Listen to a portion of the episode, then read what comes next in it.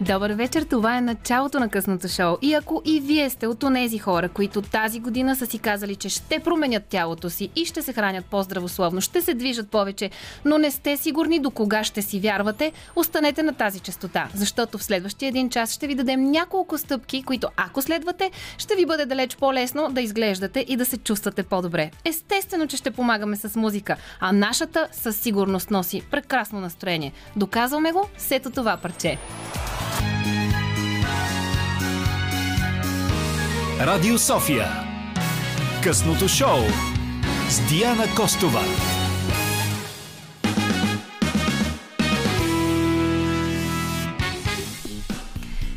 Миналата седмица започнахме темата за пълната промяна, която винаги избираме да направим в началото на годината. Ако сме решили да правим някаква промяна, за нея обикновенно се насочваме или към първия ден от месеца, или към първия ден от седмицата, или към първия ден от годината, или към някакво конкретно събитие. Не можем просто да си кажем, добре, искам да вляза във форма, да станем и да започнем да действаме по въпроса.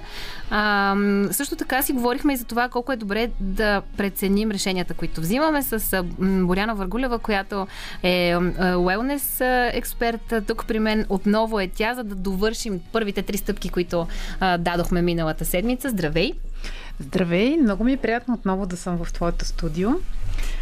На мен също ам, и много ми се иска, за да сме максимално полезни на хората, да им припомним първите стъпки, които дадохме в а, миналия вторник и след това да захапем някакси оттам и да продължим. А, така че горещо препоръчвам, отваряйте ушите, концентрирайте се, особено ако сте решили, че искате да променяте живота си към по-добро, а, особено ако това е свързано с вашето тяло и здравословно състояние. А, ето как, а, може би, за по-дълго бихте могли да запазите своята мотивация. Чуйте първите три. Първата стъпка, казахме, е решението. Хората искат резултата, но не искат да полагат усилия. Те не са озрели за една наистина генерална промяна в начина на живот. Те просто искат нещото, което ще бъде ефикасно. Значи, ако сте чели по темата в форуми или най-различни места, там, там пише, препоръчате ми нещо ефикасно за отслабване. Mm. Кажете нещо, с което ама наистина се отслабва. И сега, Истината е, че за всеки един човек то е различно, защото причините, поради които сме качили килограми, са различни. И те не винаги са в чинията. Но най-същественото нещо е, когато тръгнем да правим някаква промяна, без значение дали тя касае намаляне на теглото или по принцип, да кажем, че последно време стана все по-популярно да спортуваш и да се храниш здравословно. Mm-hmm. Значи, като каже някой, че еде броколи и киноа, вече е very special. То може да се яде здравословно и с боб, например. Но да кажем, че а, това започва да придобива една така много по-приятна популярност за сравнение с принос времето преди 10 години, когато а, така ни беше много трудно да говорим за здравословен начин на живот, защото това изглежда като някакво абсолютно излишество. Нали? Като, за какво ми говориш? Бе? Аз просто искам да отслабна. Какво ме занимаваш с някакви здравословни глупости? Но едното е следствие от другото. И когато човек, да кажем, иска да, да постигне нещо в тази посока, хората забелязали сте казват, ще опитам. Тоест в главата им няма mm-hmm, твърдото mm-hmm. решение. Аз съм готов да направя каквото е необходимо. Те казват, ще опита. Абе, ще ги опитам тия броколи. Мой, нек си да се науча да ги преглъщам. Те в общи линии това е първата стъпка да се вземе наистина решение. Решение, което е в резултат на озряване. Понякога хората казват, ми, аз не искам сега да почвам, обаче, вика, ще ти пратя сестра ми, майка ми, баща ми. Той много има нужда. Ама, чакай малко сега. Те много хора имат нужди. Но ако те не са осъзнали своята тази необходимост, няма външна сила, която да ги накара да правят каквито и да било промени. Те ще намират хиляди оправдания. Ние, човешките същества, сме невероятни по отношение на намирането на оправдания. Не само, че си намираме, но си им вярваме после. Втората стъпка е да определим, да определим краткосрочна и дългосрочна цел. Две неща, които са генерално различни и много често хората ги бъркат. Хубаво е, разбира се, да започнете с дългосрочната. И тази дългосрочна цел трябва да има конкретен срок. Да кажем, айде, говорим сега за отслабване в случая. Ако човек иска или има да свали едни 20 кг до идеалното си тегло, значи дългосрочната му цел е да си пресметне, да кажем в рамките на една година какво иска да постигне. И сега краткосрочната, това е реалистично постижимата в рамките на следващите, да кажем, 21 дни. И стъпка номер три е намерете си самишленици. Казвам самишленици, защото не е необходимо това да бъде квалифициран някой инструктор или диетолог или който и да било. Хората се страхуват а, понякога да правят а, промени самостоятелно и търсят специалиста. Аз а, в никакъв случай не искам да подценявам работата на специалистите, но в повечето случаи ние го правим не за друго, а за да намерим още един начин да читнем. О, аз сега нямам време да ходя на диетолог или на еди кой си да ми изготви режим или пък да го, но нямам време да спазвам. Всъщност няма идеален момент. И това трябва да ви е ясно от самото начало. Няма идеален момент, няма идеален ден. Във всеки един момент има някакви обстоятелства, които ще ни отклоняват от този път. И ако ние нямаме това първа стъпка, нали, решението, много лесно ще се отклоним. Най-малкият вятър ще ви закара на 20 см в страни в някоя друга пътечка, която ще заведе до една тортичка на един рожден ден и после разни други неща такива ще се случат. И както казах, самишлениците в най-добрия случай са хора с сходни проблеми или с сходен начин на мислене. И в случая не говорим, ако аз съм 100 кг и трябва да сваля, не трябва да търся други 100 кг хора, а просто други хора, които са на същата пътека. И така стигнахме до третата стъпка. Сега предстои Боряна да ни разкаже за четвъртата. Преди да влезеш в детайлите на четвъртата, предлагам само да оставим наименованието на същата, след което да кажем на нашите хора защо Be the One в случая в изпълнение на Дуалипа може да бъде Be the One for yourself или Бъди човекът за себе си. Коя е четвъртата стъпка? Четвъртата стъпка е да се направи анализ. И продължаваме след музикалната част.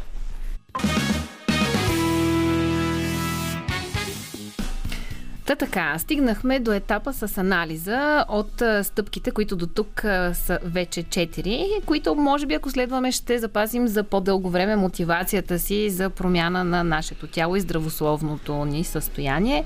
Боряна, моля те, дай сега да разясним какво значи анализ. Пак влязохме в някаква математика, ми се струва. О, не, тук няма никаква математика и ако това ще успокои, математиката не ми е сила. Идеал и на мен, защото.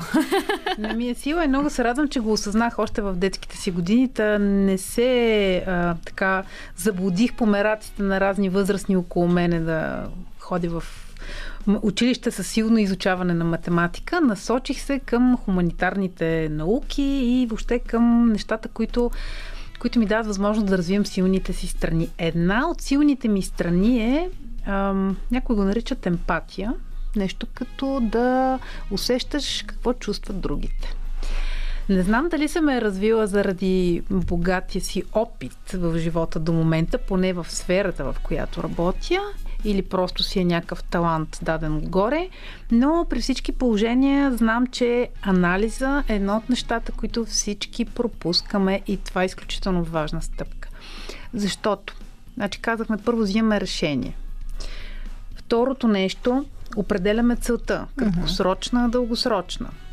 След това си намираме група от самишленици, които да ни помагат и да ни връщат в пътя тогава, когато се разсейваме от различни неща.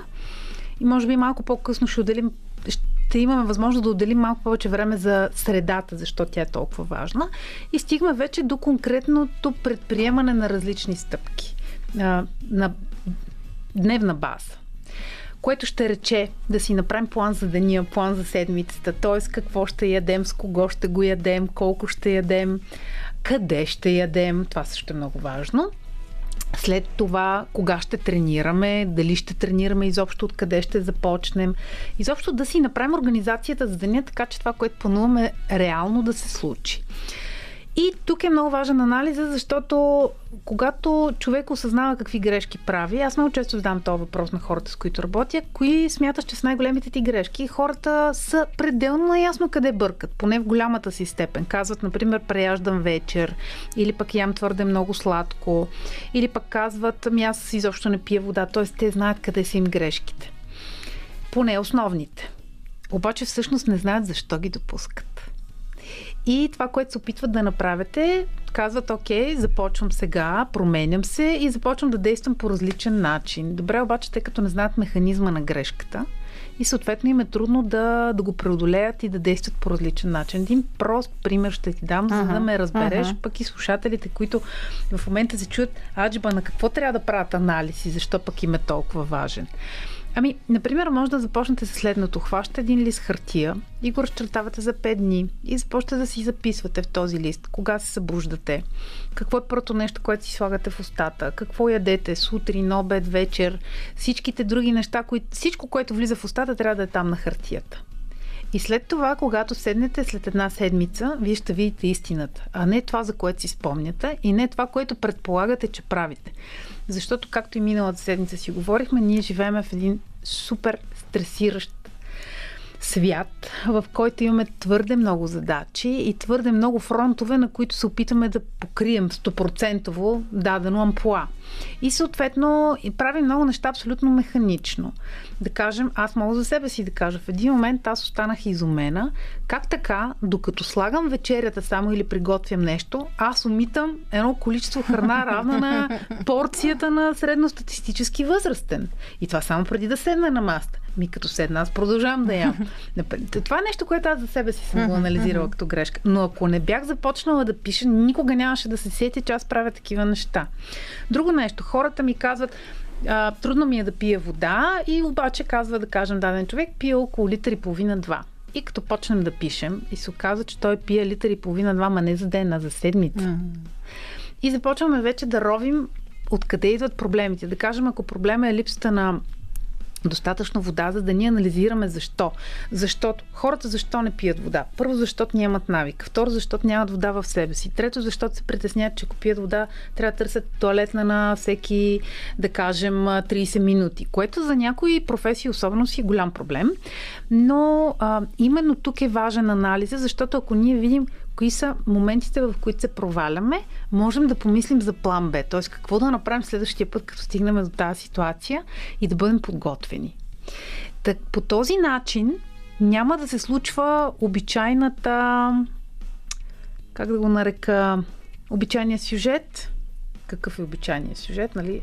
Решаваме от утре, от утре ставам нов човек, ще живея нов живот, ще имам ново тяло, всичко ще ми е ново.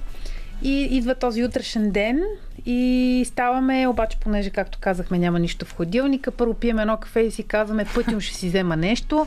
Обаче, докато вървим пътим, ми още не сме измислили какво ще си купим, може би някакъв плод, защото е по-здравословен от а, първото магазинче.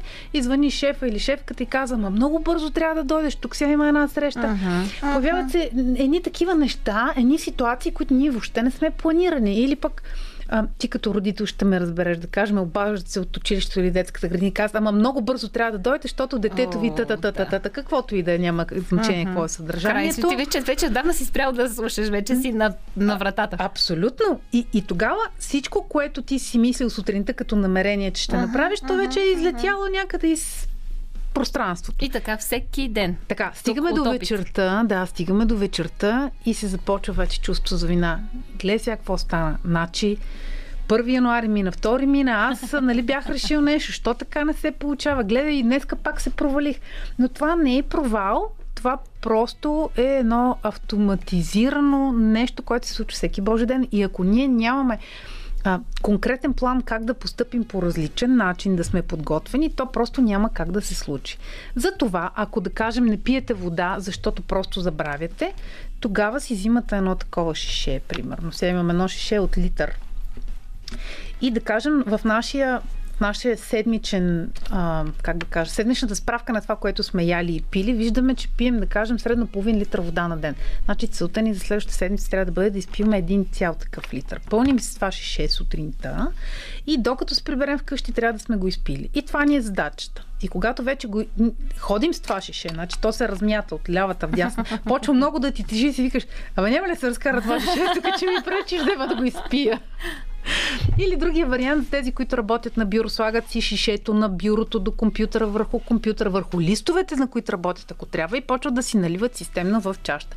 Тоест, тук изработваме различни стратегии. И за да имаме правилната стратегия на проблемните места, ние трябва да видим къде всъщност са грешките, които допускаме. Даже, ако искаш, мога да ти кажа кои са петте посоки, в които трябва да търсим грешки. Искам. Записваш ли си? Оле, добре, чакайте. Продължаваме с Магнец по Радио София. От другата страна на стъклото ме гледа Петър Желев, който е така добър да следи и разговора и времето, което отделяме за него. Така че време за спорт трябва да отделяме, но и време за музика трябва да отделяме. След това влизаме в тези пет неща, които явно ще трябва да си записваме.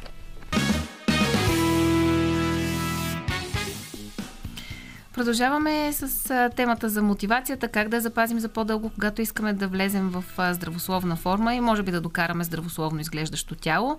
А, Боряна Върголева е тук при мен и обещахме, че ще ви дадем едни пет посоки, които може би е хубаво да си запишете или поне да запомните в съзнанието си, така че стреляй.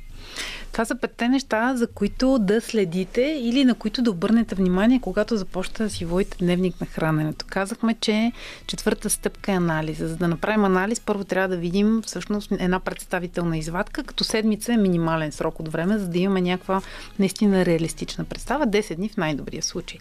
И нещата, за които трябва да гледаме са следните. Първо, какво е количеството калории, които изяждаме за един ден? Ето, край загубиме. Знаех си, че има математика. Ами... Виждаш ли? Виждаш ли? Как да знам сега в днешния ми обяд беше месце, факт свинско, контрафиле, с зеленчуци задушени и малка салата. Как да знам сега тази храна, какво количество калории е? Сега, първо искам да кажа, че месото изобщо не е нещо като персона на онграта в режима на един здравословно хранещ се човек. Разбира се, може с него, може и без него. Тук да не ядосаме сега вегетарианците и веганите, но с или без месо, здравословният начин на хранене има едни а, количествени параметри и да, да те успокоя, сега има в днешно време много приложения, които можеш да ползваш. Просто въвеждаш какво си ял, какво е количеството поне приблизително и то изчислява место. Така че няма нужда ти да смяташ. Но това е първото. Защо е важно? Разбира се, че когато искаме да свалим килограми, трябва да има някакъв енергиен разход. Не може да едем повече, отколкото харчим средно за ден и да да ни се получи. Няма такава математика. Тя, тялото, казахме, не е счетоводител, но трябва да има един лек калориен дефицит. Ежедневен. Сега, няма да забиваме в тази посока, защото ще загубим, ще загубим твърде много време в детайли, като темата, основната ни е мотивацията. Но първото нещо, което трябва да гледаме, е да не прекаляваме с калориите. Обикновено а, ние прекаляваме с едни дребни по обем неща.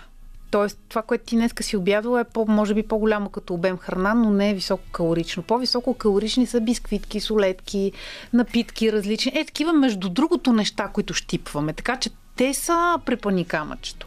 Второто нещо. Мога ли преди второто нещо да отворя една скоба? Връщам Хайде. те на калорийния прием и грамажа на храната. Какво правим, когато решим, че ще следим калорийния си прием за деня? Аз наистина, извинявайте, като хлапе съм малко, просто защото и аз самата съм в такава подобна ситуация. А, вчера аз съм изразходила на пътеката 100, 150 калории. 150 калории. Аз слязох от пътеката след брутално, тежко тичане. За една ябълка. Да. Как да запазим тази мотивация? Ами, може би имаш нужда от малко повече информация, откъде всъщност се получава големия калориен разход за деня. Искам а, всеки един човек, който тръгне в посока да променя навиците си към по-здравословни, да не се фокусира върху калориите, заради това, че смятането само на калории наистина ни отвлича в малко погрешна посока. Реално погледнато, когато ние се качим на пътеката или на крос-тренажеровия аргометър, ние виждаме една цифра, която машината ни показва. Тя го изчислява на база ни формули, които формули казват, че да кажем средностатистически за толкова а, нали, те изискват да въведеш обикновенно килограмите си, възрастта си, значи според тази формула ти изразходваш толкова. Обаче тя не винаги е права тази машина. Понякога те не са съвсем точни, защото това, освен от възрастта и теглото ти и разни други такива параметри, зависи и от физическата ти подготовка към момента. Ама аз така мисля, след тия 15, км, 15 минути 3 км на пътеката, аз смятам, че категорично си бях заслужила една гигантска порция обяд. Да, това е, за съжаление, много, много неприятно, но дори най-тежката тренировка не може да изгори толкова много калории, колкото ние реално може да издадем с едно дюнерче, едно шоколадче, с което да се наградим след тежка сесия в фитнеса. Но а, пак искам да се върна към това, че разхода на калории а, от спорт и от физическа активност е най-малкият разход, който ние имаме на енергия. Основният разход идва от така наречения базов метаболизъм.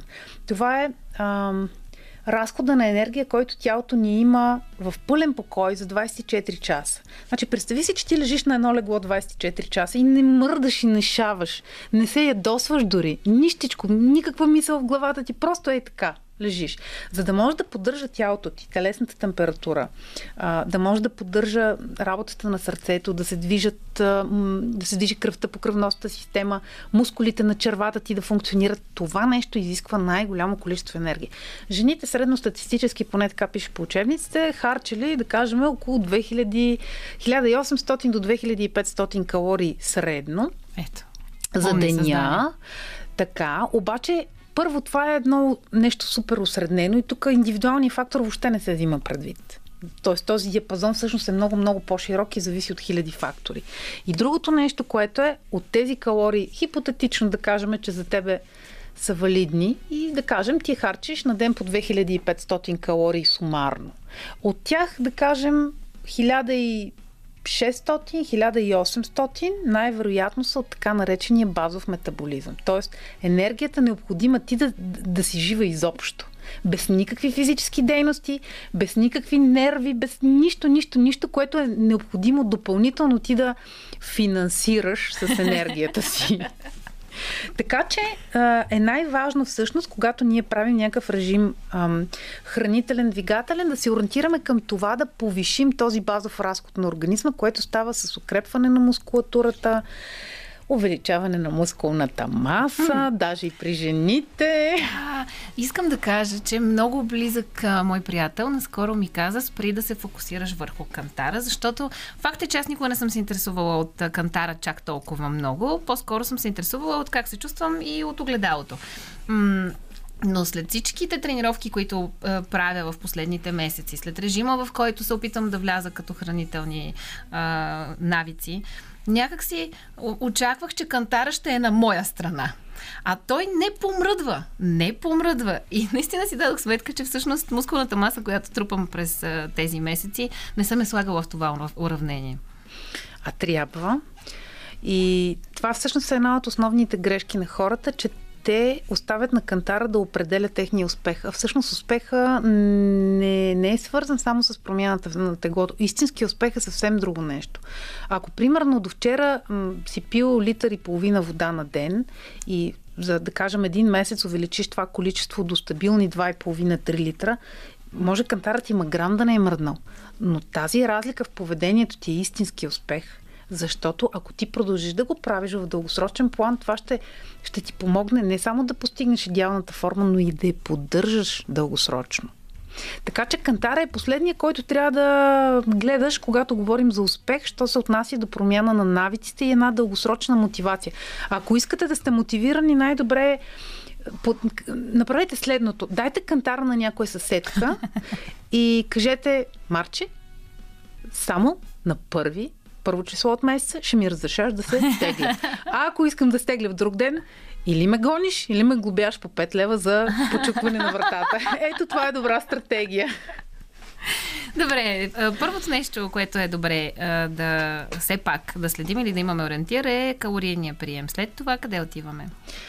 След калорийния прием трябва да съблюдаваме кои храни ни носят бълтачини. Сега, наистина ще, ще се опитам максимално да избегна сметките, обаче във всяко едно хранене, което имате, закуска, обяд, вечеря и междинно хранене, трябва да си задавате въпроса в кое от нещата, които са в момента в ръцете ми на масата, е източника на протеин. Защото съвременният начин на хранене е такъв, че протеините са доста дефицитни. Ние просто сме свикнали да едем неща, които носят предимно въглехидрати. Въглехидратите са нещо, което е много важно за нас. Ние не трябва да ги махаме в никакъв случай, но трябва да ги подбираме и трябва да ги държим под контрол, защото те са пряко свързани с трупането на мъзнини и излишните килограми. И понеже са много вкусни, и понеже ние можем да се пристрастим физиологично към тях, и понеже са на всяка на всеки метър буквално. Значи, песента Ние сме на всеки километър, за въглехидратите трябва да се смени на Ние сме на всеки метър. И а, на всеки клекшоп буквално ти прегладнял може да си вземеш нещо, което да ти даде тази бърза енергия. И всъщност там е втория голям препани камък, затова трябва да гледаме къде имаме протеини. И вместо, примерно, започваме здравословно деня си сутринта с плод и чай, на обяд с картофи запечени с зеленчуци, след обед с една, как се казва, веган торта, без никакво брашно и захар. На вечеря а, си, си правим примерно един лек ориз с а, зеленчуци и си казваме, леле, колко съм здравословен днес, супер идеално. Това, това наистина звучи здравословно. Абсолютно в звучи нали? здравословно, да. да. Не, е, не е моята диета, но се замислям, да. Звучи здравословно. А защо не? Ами, то всъщност здравословното аз го определям така, да удовлетворява нуждите на конкретния човек.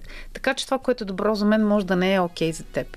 Но в това, което изброих, има предимно въглехидрати, почти никакъв протеин. А за да можем да сваляме мазнините и да поддържаме мускулната и костната маса, са ни необходими протеини. И като казвам протеини, повечето хора сещат за месо и яйца. Ами, хора, да, те са най-широко известните. Може би, защото в училище сте ги учили като част от протеините. Но ам, Протеин има в почти всяка естествена храна. Което означава, че дори в зеленчуците също има. Просто в някои има повече, в други има по-малко и ние трябва да следим така, че във всяко храна да имаме едно количество, което е що годе да кажем, говоря абсолютно приблизително, т.е. имайте предвид, индивидуалният фактор е много важен. Но при жените, да кажем, средно 20-25 грама протеин на хранене основно е окей, за междинно 10, може би 15. А при мъжете до 35 грама протеин на основно хранене, понякога и 40, ако са с по-едри, примерно, по-високи, по-големи мъже или спортуват повече. И задължително, когато се тренира след тежки тренировки, възстановително хранене. Защото когато ние не получаваме необходимото количество протеин, ще ти кажа какво се случва. Първо, дори да отслабваме, ние губим повече мускулатура, отколкото мазнини. В резултат на това пада базовия метаболизъм. Тоест, в последствие ние ще качваме много лесно килограми, защото основният ти разход ще бъде много по-малко. И колкото и да спортуваш, ти няма как да, на, да компенсираш това, което е в едно средностатистическо нормално меню. Другото нещо, което се случва, човек губи сили и енергия. Започва в един момент да се изтощава, да не може да се наспи, започва да страда кожата, косата, ногтите. И в дългосрочен план се състаряваме много по-бързо. Тоест процеса на стареене изглежда много ускорен визуално отвън. Така че загубата на мускулатура се отразява лошо не само на теглото ни, но и на здравето ни като цяло има отношение и към имунитет. Добре, имам няколко въпроса, които ще си запазя за след малко, но само ти давам насоки. Как можем да спазваме един приличен хранителен режим, а, так, без да се налага да отделяме безобразно много време в а, дори такива базови сметки? Как да знам аз 25 грама протеин на какво се равняват? На едно яйце, на една краставица, на краставица и половина и четвърт яйце и кога спираме да правим тези сметки. И останалите въпроси ще ги оставим след, за след като чуем Looking for Love. Продължаваме да си говорим за това как да поддържаме здравословен живот, как да се справяме с нуждите на тялото ни и да не ги надвишаваме или пък да ги пренебрегваме.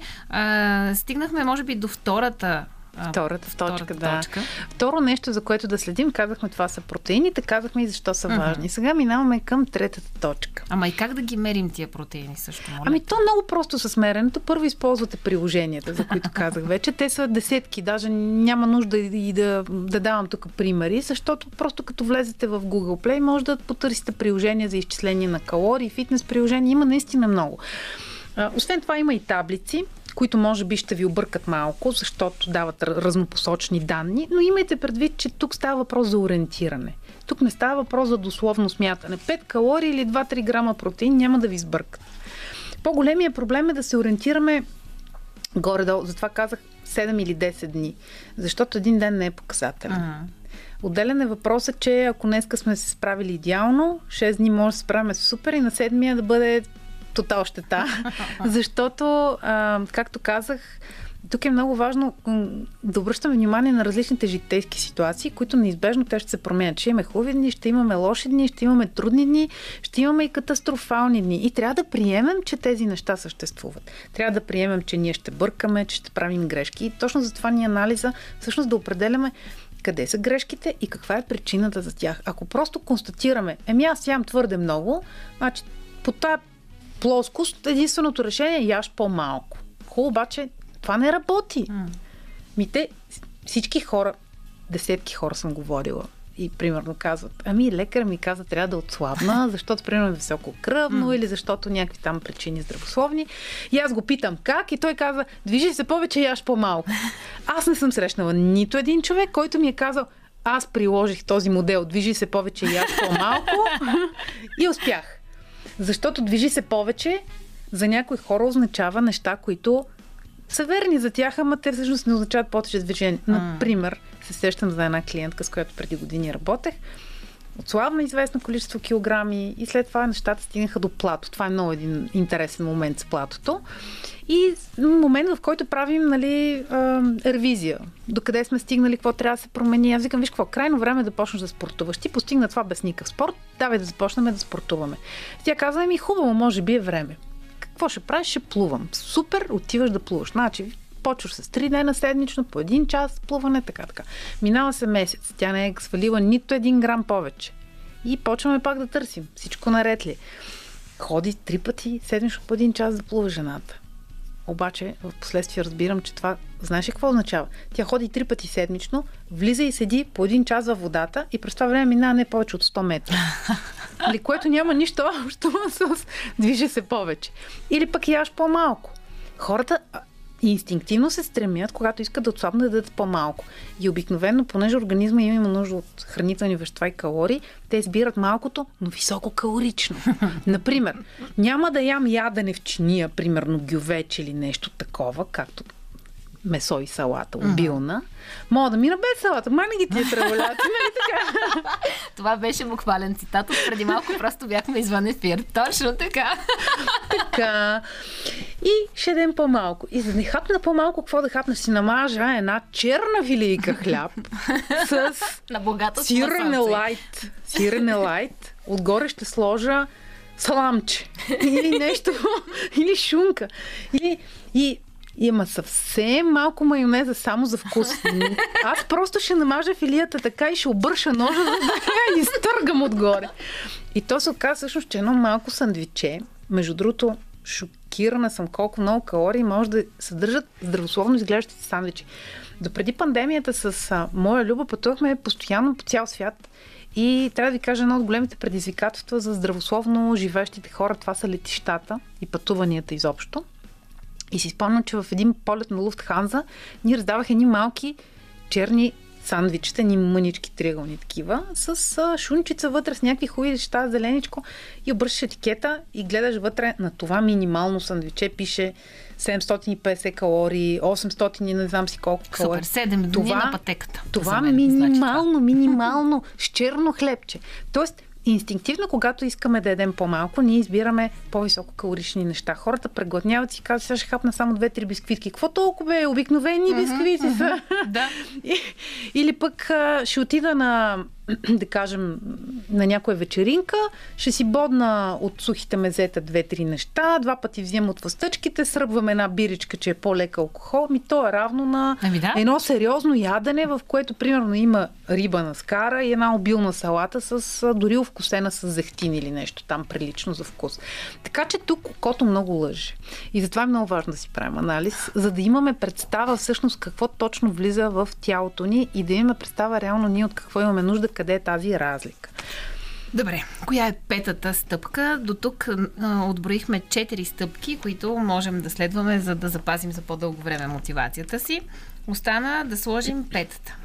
И то трябва да е последната, mm-hmm. защото ам, не само, че времето напредва, но и как да кажа, хората се отекчават да, да вървят по твърде дълги пътища, дори и за мотивация. След като направим анализа, е много важно да намерим някой, пред който да даваме отчет. това за 90% от хората е валидно. Айде ще си остава 0,000 някакъв микрон там за някой, който може и без отчет пред някого, но оказва се, ние сме склонни да носим отговорност пред някой друг в много по-голяма степен, отколкото пред себе си. Когато обещаш нещо на себе си, е първото обещание, което нарушаваш. Mm-hmm. Когато обещаш нещо на някой, вече дадената дума ни кара по съвсем различен начин да поглеждаме на нещата. Така че този някой ам, трябва на определен период от време да му се отчитаме какво сме свършили. Най-добре е да бъде човек заинтересован от нашия успех, mm-hmm. а не случайно избран някакъв. Примерно излизате навън, виждате един някакъв човек с мина по крива си казва, ела, ела, как се казваш? Ела, тук ти дам един отчет. Чакайте обаче да ви кажа допълнителната благина, тази дума ще използвам, към цялата тази система когато постигнете някакви относително задоволителни резултати, които много дълго време сте търсили и чакали, ето тогава искате на всеки срещнат на улицата да му кажете, ей, знаеш ли какво постигнах? Чакай да ти покажа. Аз в момента съм така с леките заченки вече на добре оформен корем и наистина искам на всеки срещнат човек просто да, да покажа, защото знам колко усилия съм положила. Като стигнете до момента, в който виждате резултатите, много по-лесно искате да си давате отчета. Реш, разреши ми да те разочаровам в ефир. Не де и де. Добре, давам. Истинският успех е нещо, което хората ще видят без една думичка да кажеш. Аз да, това нещо го да разбрах. имаш желание да го кажеш. Да, да, да, да, напълно те разбирам. Когато вече имаме някаква победа, mm-hmm, ние сме склонни, mm-hmm. много по-склонни Точно, да говорим за това, да. че сме започнали да. нещо. И това всъщност е друга голяма грешка, която правим, е, че чакаме да, да видим резултатите и след това да кажем какво сме решили, защото ако кажем преди да видим резултатите, може да се окаже, че сме, така да се каже, че ще изглеждаме лузари в очите на хората, защото видиш ли, нали, не съм успял съвсем. Но ти си абсолютно права. Отчета е важен, но трябва да бъдем абсолютно обективни и честни пред себе си. И пред, затова казах по-добре пред някой uh-huh. друг. Защото така ще имаме по-голяма отговорност. В противен случай, първият път, когато отчета не ни хареса, т.е. тук си казах, че това, това, това и това ще направя, но от всичко съм направил само това или само онова, или пък с тия работи не успях, тогава вече се получава този неприятен момент – О, това явно не е за мен. нали, я, ми, какво? То болеше ми преди, ама аз съм свикнал с тая болка, примерно. С тая неприятна болка, примерно да се видя в огледалото и да не се харесва. Между другото, ще ви, ще ви кажа един бонус съвет. Как да разберете какво по вас е излишно? Uh-huh. Събличаш се чисто гола, отиш пред огледалото и почваш да скачаш. Всичко, което се търси е излишно. Това не беше в системата за мотивацията. Ами всъщност може да се окаже, че е едно от най-мотивиращите неща. Защото, както ти казах и предния път, а, много по-голяма степен сме склонни да се мотивираме от болките и, и нещата, които ни убиват, отколкото от това, което наистина много силно желаем. Ние силно желаем, ама, нали се сещаш, като децата. Хм. Днеска искам количка, утре искам играчка, в момента в който е получа или малко си поиграе с нея, вече не я искам. Но когато нещо те боли и те убива, когато ти осъзнаеш реалността, реалността е, че ние трябва да, да се грижим за себе си, не за да отслабнем, не за да гоним някакви критерии или почки на корема, които в скоби за жените не са съвсем здравословни, но да кажем, може да имаме приличен релеф или и прибран корем със сигурност. Но това, което искам да кажа, е, че из, изначално, ако мотивацията ни е грешна, ние сме обречени на провал. Ако мотивацията ти е хикс килограма, да, ти ще ги постигнеш рано или късно по един или по друг начин. Обаче няма да си мотивиран да поддържаш това. Mm-hmm. И няма да е с идеята да се чувстваш добре или да си по-здрав или да се чувстваш добре в кожата си. Затова мотивацията е важно да, да бъде в как да кажа, да идва отвътре. И точно заради това ти казах този начин, защото когато човек осъзнае реалността, съвсем наскоричко една близка моя приятелка ми прати една снимка и каза край, не мога повече. Някой беше снимал на коледната вечеря в един ъгъл такъв отстрани, в който тя изглеждаше наистина абе, с по-голям корем като от бременна жена. И това за нея беше червеното копче. Mm-hmm. Това беше нещото, което наистина я накара да осъзнае точно къде се намира и какво иска да направи. Така че мотивацията може да бъде навсякъде. Само трябва да има очи и уши да я видим.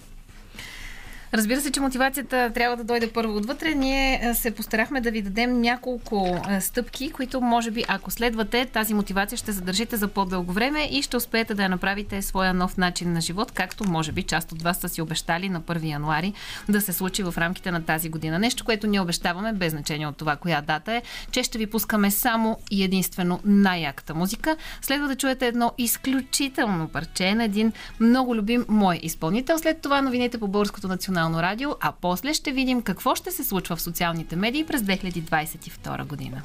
Радио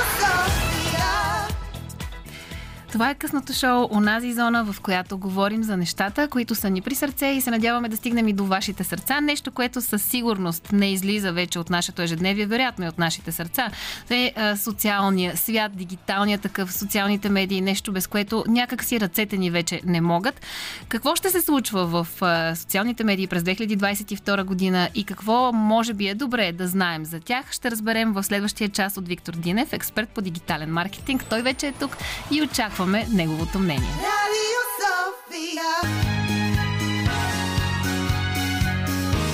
Радио София.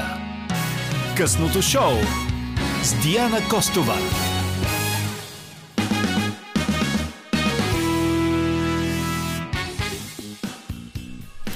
И така обещах ви преди мъничко, че ще си говорим за социалните медии, нещо, което е абсолютно неизбежна част от нашето ежедневие. В моя случай е естественото продължение на ръката ми, моя телефон, чрез който стигам до всички социални медии. Естествено, че има а, и неща, които са ми крайно непознати. Затова Виктор Динев е тук при нас в студиото, експерт по дигитален маркетинг, който ще ми разясни на мен и на вас какво можем да очакваме от социалните медии през 2022 година, какво ново се случва в тях и кои са тези, които се налагат все повече и повече и у нас Добър вечер.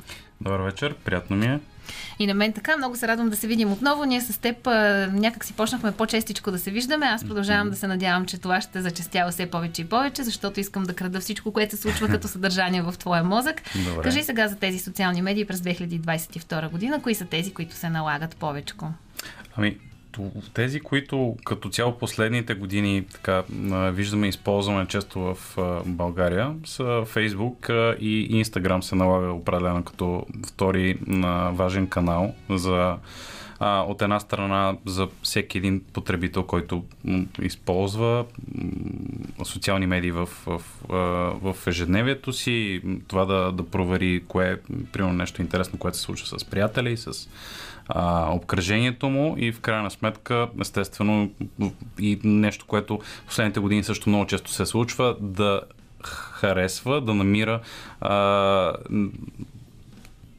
стоки, услуги, mm-hmm. които са на, на, на интересни компании, бизнеси, които той се интересува от тях. А, така че със сигурност от друга страна, от, от втора страна и бизнеса, т.е. самия бизнес е повече навлиза, използва социални медии, именно защото се усеща определено глад и в, в тази посока.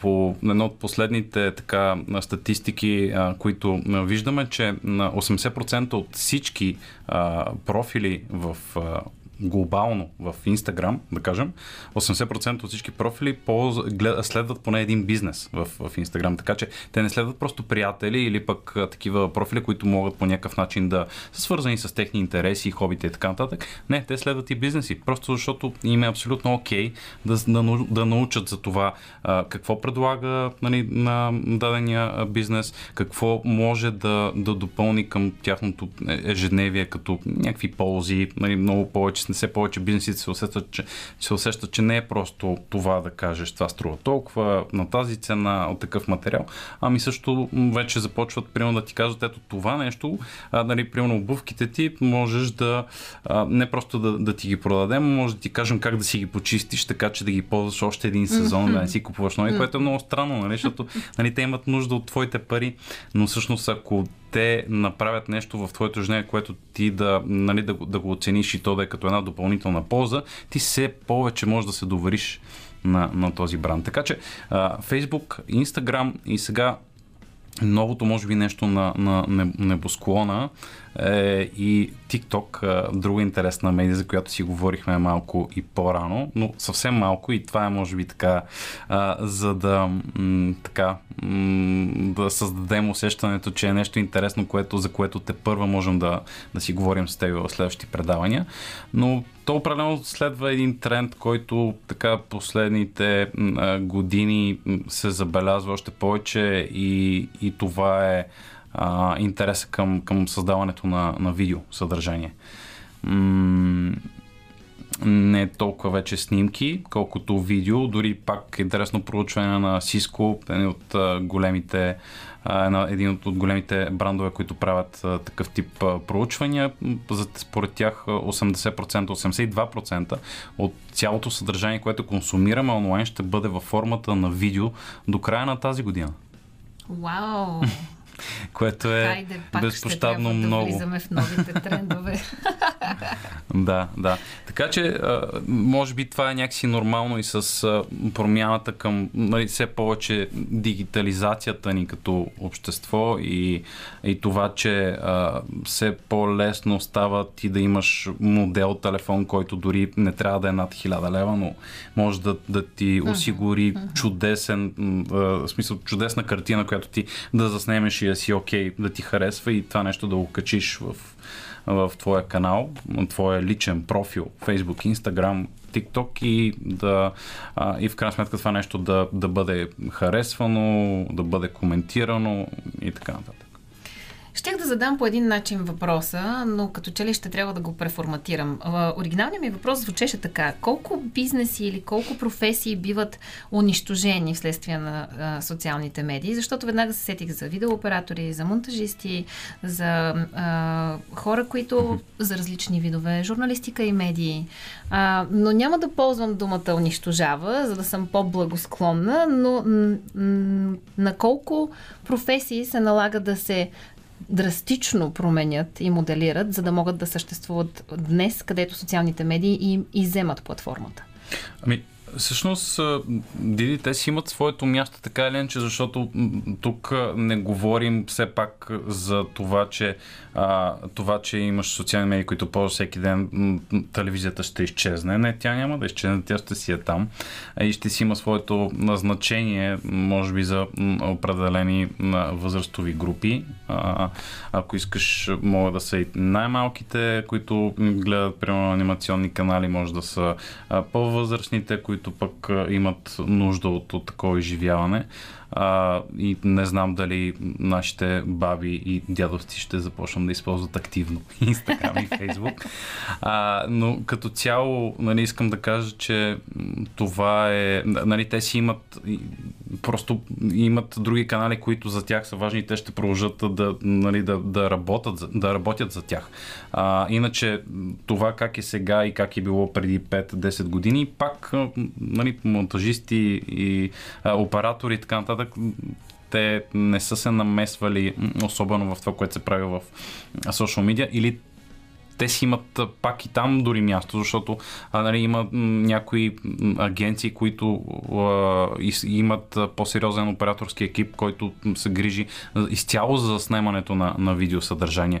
Защото това ти да заснемеш, нали, ти като крайен потребител, а, нали, со, твой собствен профил и това да го заснемеш за, да кажем, за ам, ако развиваш твой собствен бизнес а, или за радиото, ако прецени да инвестира в това, а, тогава вече нещата могат да минат на някакво следващо ниво и да имаш естествено пак хора, които да мислят как точно по какъв начин да го заснемат и, и в крайна сметка за това нещо да бъде заплатено. Естествено тогава вече се качва цената на произвеждането на, на един пост на една публикация mm-hmm. в социалните медии. А, и в, по начина по който бурно се създава съдържание, се бълва направо, можем спокойно да кажем, а, това означава, че м- няма да бъде економически, финансово обосновано да ни струва толкова скъпо. Така че със сигурност посоката е по-скоро към някои други традиционни медии, където все още а, тази професия не вярвам да, да изчезне. Дори ако искаш и за на филмовото изкуство, там със сигурност ще ни трябва. Оставам с впечатлението, че социалните медии обаче са изключително претенциозни взискателни по отношение на качеството и начина по който изглеждат изображенията, които качваме и ползваме в тях. Не може просто да си штракнем нещо, то да е не много добре фокусирано или не много добре осветено и да има своя живот по-дълго време в социалните медии. Продължаваме темата след малко. Сега влизаме в една българска вълна с една изключителна българска банда. Чуйте тяхната песен. Love Me Like You Do, Hako Handshake, страхотна българска банда, адмирации към тяхното творчество. Ето обаче още нещо, което вече се прехвърля в социалните медии. Не само бизнесите, но и артистите, като че ли са абсолютно категорично задължени да имат mm. профили в социалните медии, за да могат да, стиг, да достигат до своята аудитория. В това отношение нашите артисти как се справят и в част ли са с новите трендове? TikTok вече пълен ли е с български артисти?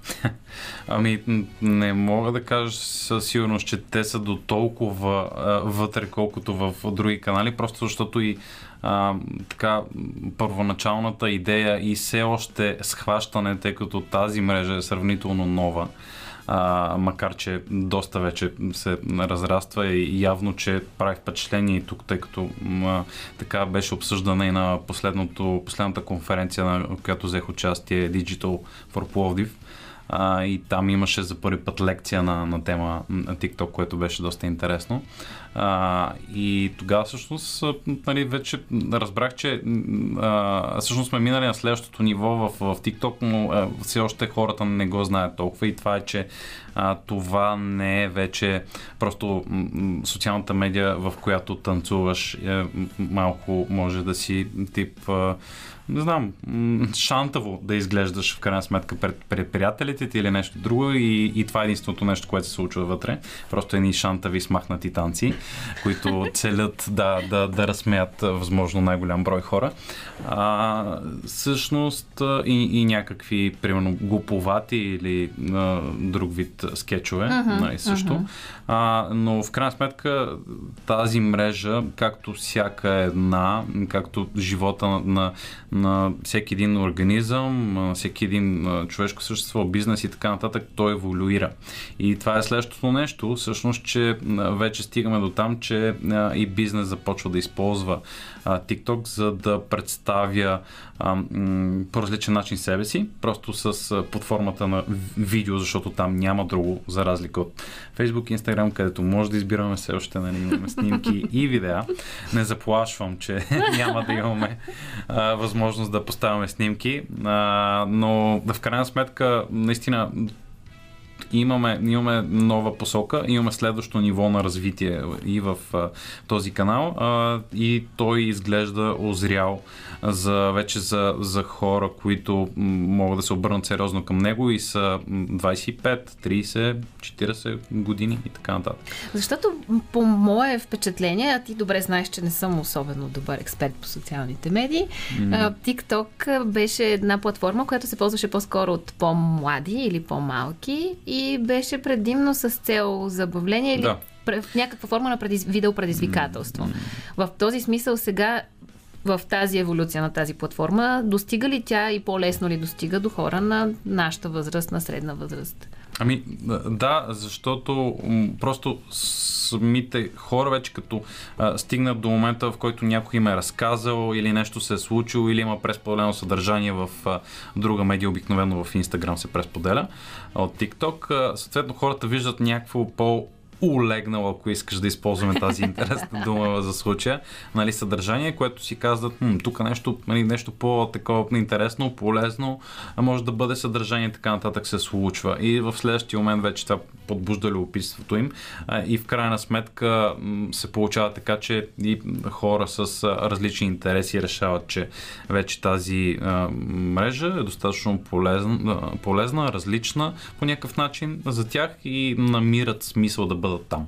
А, така че тя се развива. И, нали, тъй като попита и за а, артисти, се, в, смисъл, вече има. Има такива а, наши а, и а, примерно свързани с музика артисти и с, също така с кино, а, но в крайна сметка не могат да, нали, нямаме някакви конкретни данни, а, нямам някакви огромни, огромно количество нали, проверени профили, за да мога да кажа доколко. А, но със сигурност а, моментът е чудесен да започнем да мислим, ако не сме там, ако искаме да развиваме наш, нещо, нещо наше, ако искаме да бъдем лидери на мнение или, или така популярната вече дума инфуенсъри, нали, е чудесен, чудесен момент да, да се включим тази година и в тази мрежа. Добре, ами като говорим за еволюция, аз а, си спомням, че Инстаграм започна своята еволюция по този начин. Беше въпрос на снимки, след което стана въпрос на видеа. Видеята mm. се промениха. Когато имаше лайфове, те бяха само от един човек. Сега могат да са четирима едновременно в този лайф. Ако не са станали повече, всъщност не знам, може и да са повече вик. Четири са. А, добре, четирима са, не съм толкова да. извън времето. а, стигнахме до а, варианта Reels. Като каза за лайф, между другото, някъде м- мисля, че двойно се е качило създаването на лайв формат във Facebook и Instagram за изминалата година и се очаква това също да е един от трендовете на 2022. А, още повече лайф и отново забележи, говорим за видео, тъй като да, това е нещо явно, което а, със сигурност ще си говорим и с теб а, още за напред.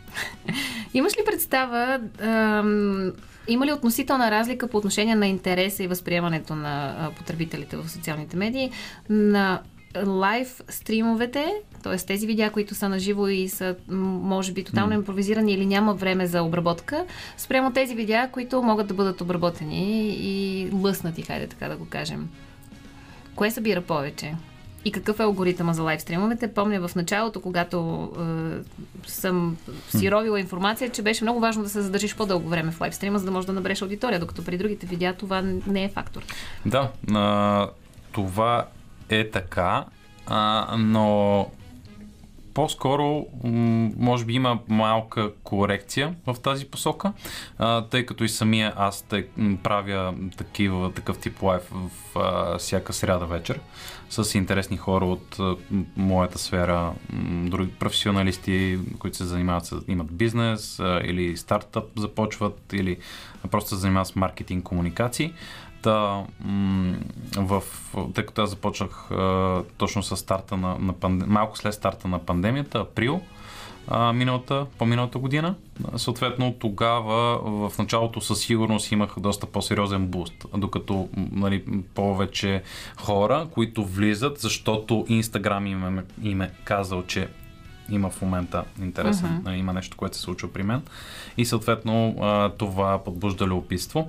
В последствие, след като така се завъртяха вече 20-30 издания на това нещо, почти някъде 7-8 месеца, забелязах как се получава малко като отлив.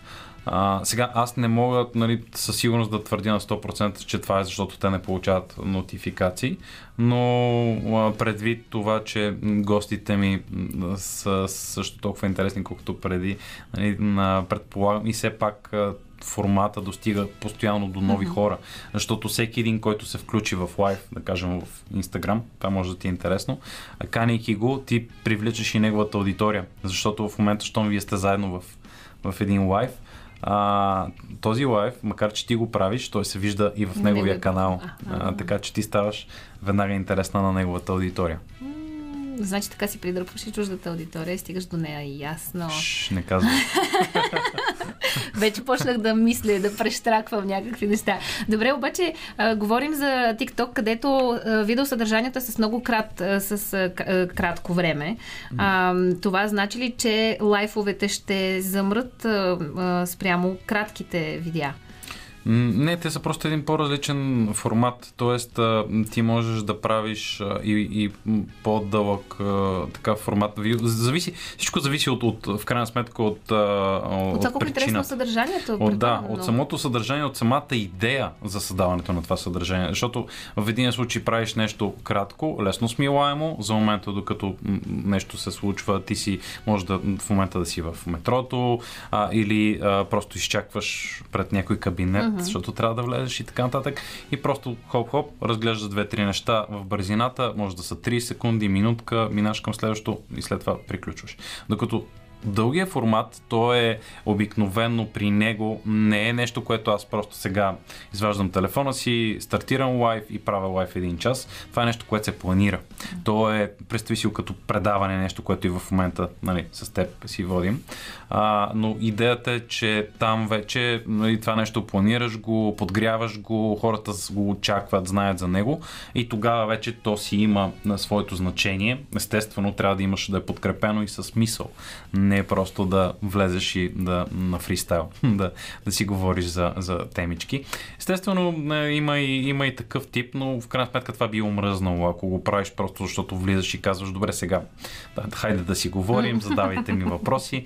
В този случай със сигурност нали, човек трябва да е, вече да е събрал така известна доза а, така, познание за него а, и след това вече хората наистина могат да, наистина да, да участват, да, са, да, да им е интересно да, да, да бъдат там. Докато в другия случай Просто ти трябва да, да имаш някаква поредица, за да каниш гости, както аз правя, или пък просто да си а, нали, експерт в дадена област и ти да споделяш познания, така че на хората наистина да им е смислено да бъдат там. Всъщност, за да ползваме социалните медии за нещо различно от това лично да се разнообразяваме и да оплътняваме време, предполагам, че трябва да има голяма доза стратегия, анализ и планиране. Дали е така, ще разберем а, обаче след малко. Продължаваме да ви черпим с хубавата музика по радио София. I Feel It Coming продължава сега. Предизвикателството вече. О, о малко издаваме. Ох, предизвикателства. Знаете, че когато стартира късното шоу във вторник вече с Диди Костова, тя самата направи една тежка заявка, че това ще е предаването пълно с предизвикателства. Даже не се оплаквам. Полу се оплаквам, полу се хваля.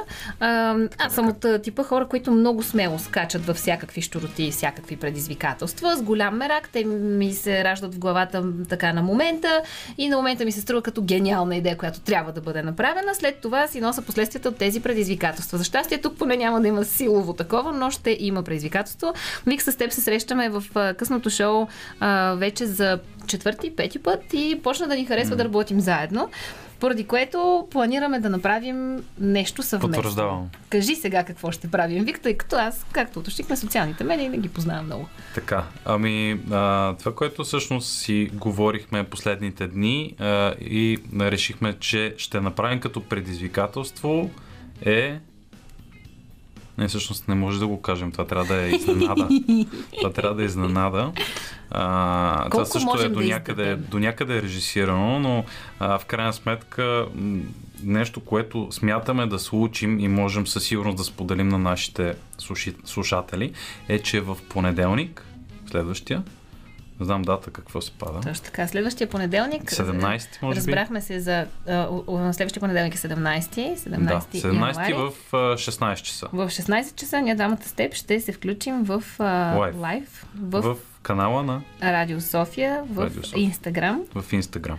Където ще ви обявим вече какво ще се случва и ще отправим едно предизвикателство този път не само към мен, въпреки че ще трябва да се надскачаме едни и други, т.е. вие ще да. трябва да сте по-добри от мен в нещо, да. свързано с социалните медии, т.е. няма да ви е трудно. Истината, драги слушатели, е, че аз, аз вече така възложих две-три предизвикателства на Диди, понеже тя не се справя толкова добре. Нали?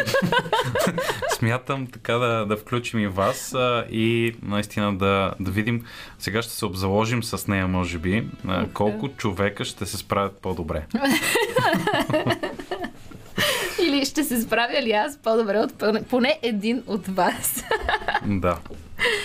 Другия понеделник ще ви разкажем малко по-подробно в лайфа в Инстаграм за това предизвикателство. То ще се задържи едно известно време, така че ще имате възможност да се представите по-добре от мен, а пък вие, ако сте активни, може би ще мотивирате и Диди Костова да се справят по-добре в социалните медии в Инстаграм, защото после явно ще стигаме и до ТикТок. Така че, ако изкарвате поне десетина минути на ден, това ще е чудесно да, да се включите лайф, ако не лайф, вечерта мисля, че също ще споделиш А, Да, и в вторник, вторник, вечер, другата седмица със сигурност ще разберете вторник. подробности за предизвикателството, което отправяме. А пък от друга страна, ако утре следите профилите на Радио София в социалните ни канали, ще разберете как можете още тази седмица да ни помогнете за това, което искаме да случим. но да, много, много могат да ни помогнат всъщност, да не се бях сетил.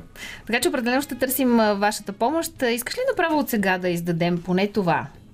Те от утре хората ще могат да дадат своето мнение по нашия въпрос. Но въпроса можем и сега да го зададем. Чули се как а, така, въз, така поех дълбоко въздух? Добре. Хайде да го направим. Ей! Така, ние с Вик, както разбрахте, ще се срещаме малко по-често в късното шоу, поради което си търсим най-готиното име за нашата рубрика. Рубриката, както разбрахте, ще е пряко свързана с социалните медии.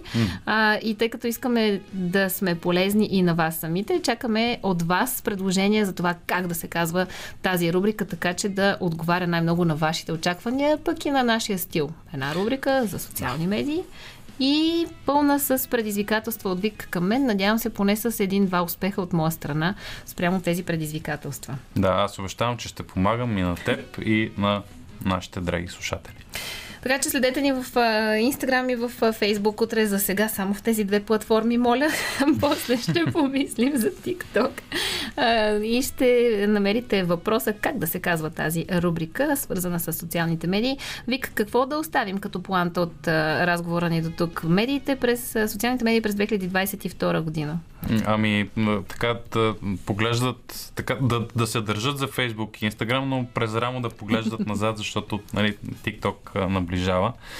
А, искат или не, свързано с, към, с, с тренда към а, видеото, видеосъдържанието. А, и в крайна сметка... Отпускаме ли вече Така- каишката на Фейсбук? Как? Или се държим здраво? Държим ли се здраво а, за там Фейсбук? сме, или? да, да, там сме. Мгм. Определено. Тоест не си отива в Фейсбук.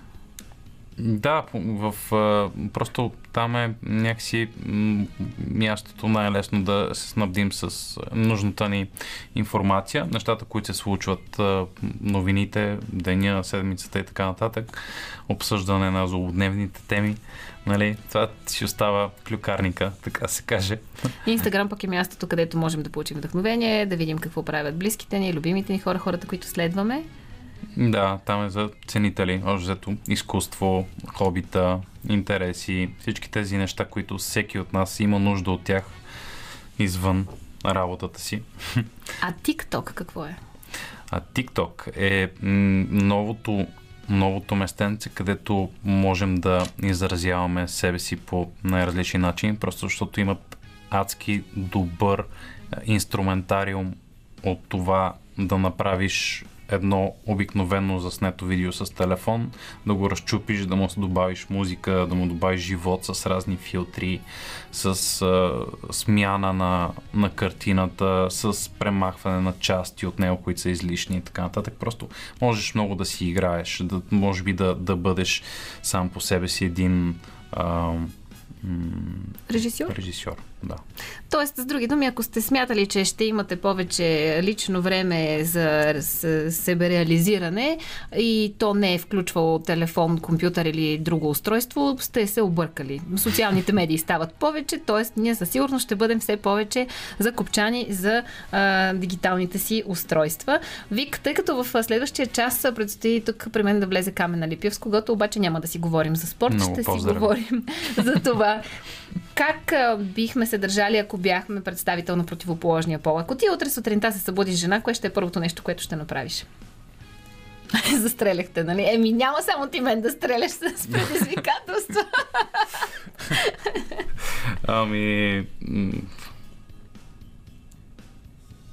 Не знам, това наистина този въпрос ми е много интересен, но предполагам, че а, ще се обадя на, на някой мой на така приятел, който е с по-сериозен така, чувство, с по-сериозно чувство за хумор и заедно ще се посмеем на тази неуместна ситуация. Да. Скъпи слушатели, ако искате да чуете кой как би се държал и как оценява противоположния пол, защото в крайна сметка разбира се, че ще се позабавляваме малко на това как бих се държала аз като мъж и Камен как би се държал като жена, но всъщност искаме просто да влезем малко в обувките на отсрещния и да видим как бихме гледали от другите очи. А ако и вие искате да влезете в обувките на противоположния пол или се чудите ние как изглеждаме в него, останете с Радио София. А разбира се, че може да се включите и на ефирния ни телефон 02 963 56 50 или с предизвикателство или с коментар по темата. Сега продължаваме с една изключително любима моя песен. Гравити е тя, но преди това сеньорита. Radio Sofia. Това е късното шоу. Онова място, в което винаги е по-топло или дори по-горещо, отколкото е навън. Без значение дали е студено, дали вали сняг, дали е мразовито, дали ви духа вятър. Стоплете се заедно с късното шоу, защото в следващия един час с Камена Липев ще си говорим за това кой как щеше да се държи, ако беше представител на противоположния пол. Ами вие, ако утре се събудите мъж или жена, а сте от другия пол, как ще реагирате и кое ще е първото нещо, което ще направите? Radio Sofia.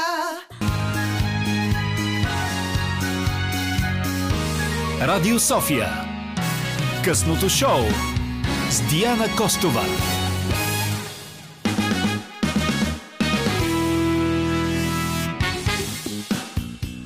Както обичам да казвам, Диана Костова никога не е сама. А, това въжи за всяка една ситуация в живота ми, но в конкретната съм заедно с Петър Желев, който е звукорежисьор на предаването и а, е човека, благодарение на когото а, изобщо чувате какво се случва тук в студиото.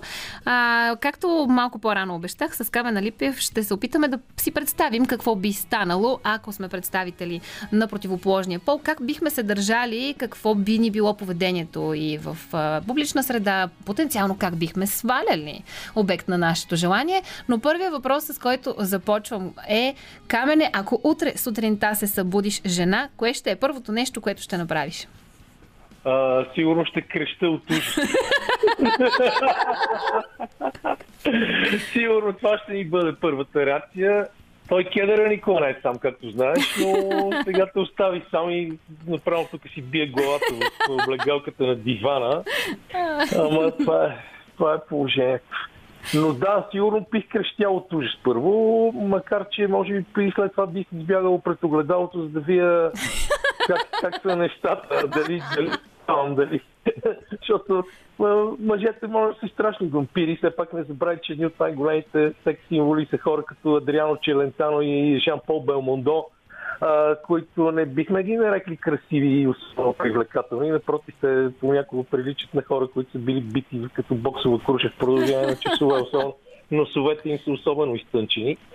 А, така че това е първо бих изкръщял от ужас, след това бих отишъл пред огледалото, със сигурност а, гол, а, гола, за да видя дали а, тази трансформация все пак има някакъв смисъл. Защото, защото иначе преставам си да се събудя и да, да видя, че Добре, ако можеш обаче да си избереш коя жена да си, коя жена щеше да бъдеш? а така. Ми, те да знам.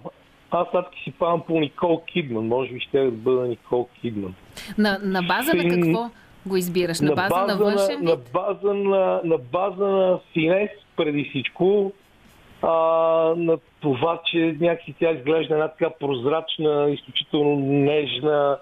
А, просто аз падам по такива, такъв вид тура и това, е- това, това беше първото нещо, което ми дойде. Със сигурност няма да искам да съм, да кажем, шведската скиорка Аня Першон, защото докато гледаме в момента, докато си говорим, аз гледам в момента едно състезание по славам от Световната клуба по ски в Шладминг и се сетих просто за Аня Першон, когато на времето бях измислил един невероятно тъп лав, който в момента със сигурност би, смет, би бил сметнат за сексизъм и би коствал работното място, че ако някой е бил с Аня Першон, те едно правил шведска тройка.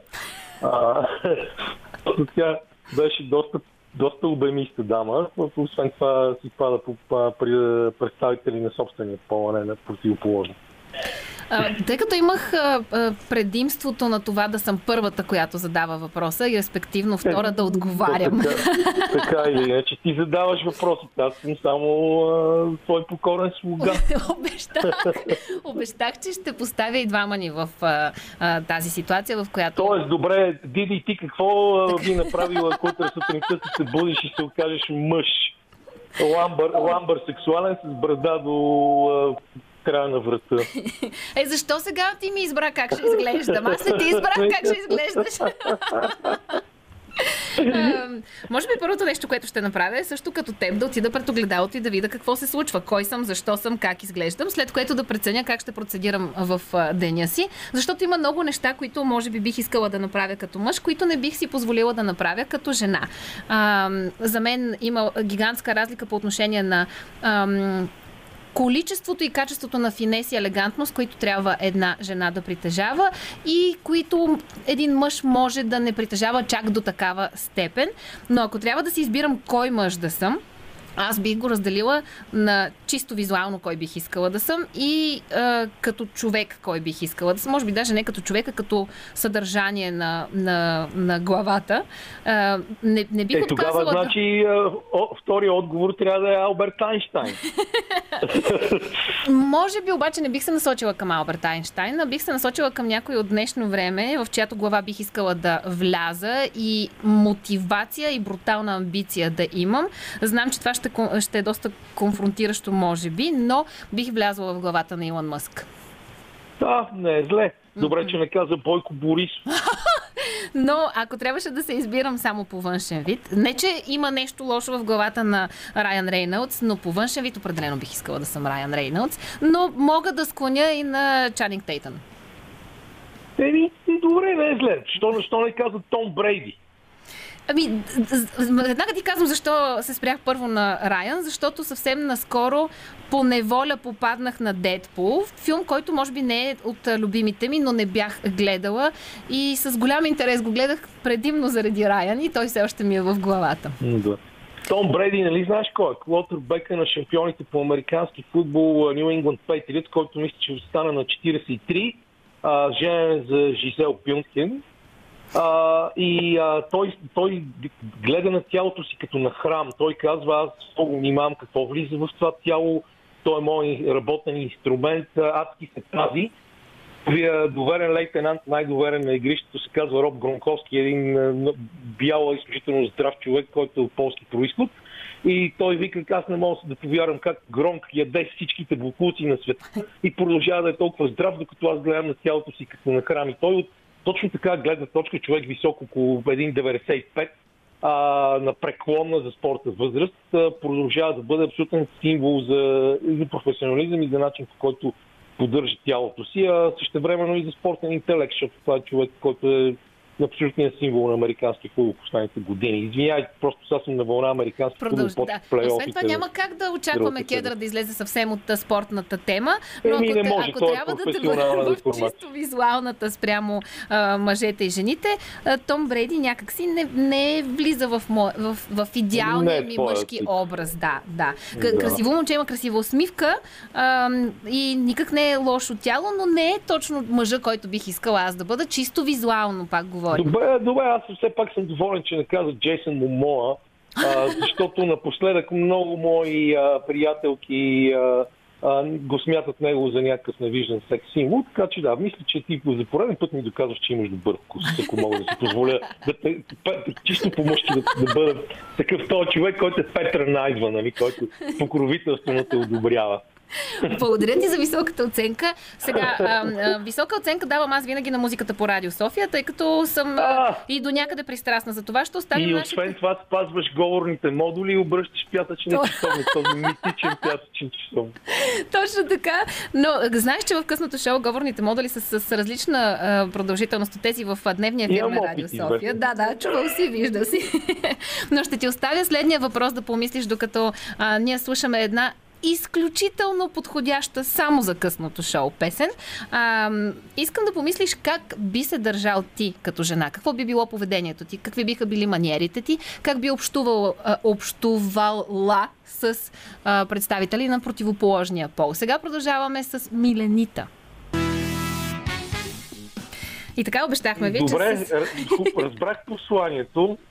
А, между другото, Милена е също момиче, който, в който бих се превъплатил. Мога, мога да се похваля добра приятелка. И адски много ме кефи също. И тя има точно такъв готин стинес и има някакво хулиганско извършване. Това нещо също много, много яко. Искам да Така кажа че- в своя защита, че тази песен беше така подредена в, в, в а, плейлистата на Радио София. Не съм я намествала аз там. Нищо, нищо. Добре беше. Добре ти се получи. Но продължаваме да си говорим. Но, знаеш ли сега? Това, този въпрос е много готин и аз успях да помисля малко върху него, макар че не ви ясно, че аз не съм човек, прилича много на мислителя на роден. А, Защо би Но, могъл? а, Само трябва да вземеш правилната да. поза. Само да кажа, Не. че в момента в студиото на Радио София влетя Димитър Ганев, който ще се включи с а, неговите представи. който е значително по-сериозен човек от Камен Липия. Не, между другото, дойдох да кажа кой е подредил на, Милено, на Милените песента и мисля, че трябва някой да поеме творческата Да, отговорност. някой да поеме тази отговорност. За тази, за тази безотговорност към късния ефир, която се случва. Да. Здравейте, господин Алипиев. Здравейте, господин Ганев. Или е, здравейте, Никол Кидман да каже. Да, или Миленита, или там, Мария Силвестър ме нали? Да. Райан Рейнолд заради плочките ли аз да попитам? В смисъл, за да сме напълно наясно, заради да, плочките голям в фактор Дедпул. Голям фактор са, да. Да, категорично Да. заявявам без никакъв срам.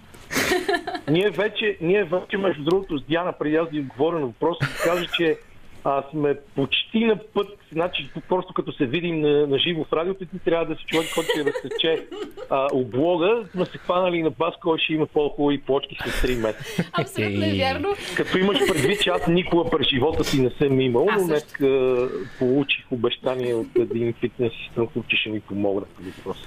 Това в контекста на мотивацията, виж как аз Не. качвам една снимка в профила си в Инстаграм.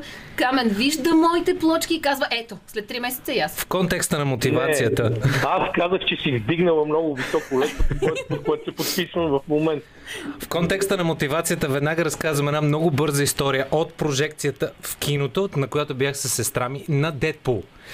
Естествено, стига се до сцената, в която нали, има адски много влюбени двойки. Това беше един от малкото случаи, в, ко- в които кината бяха пълни. Беше много готино.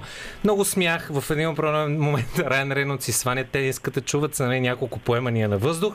И единственият коментар, който се чу и не мога да го възпроизведа в ефир, защото сме в националното радио, беше е така едни от мъж и в този момент цялата зала не можеше да се събере поне 5 минути, защото той каза всичкото, което си мислихме всичките мъже в този момент.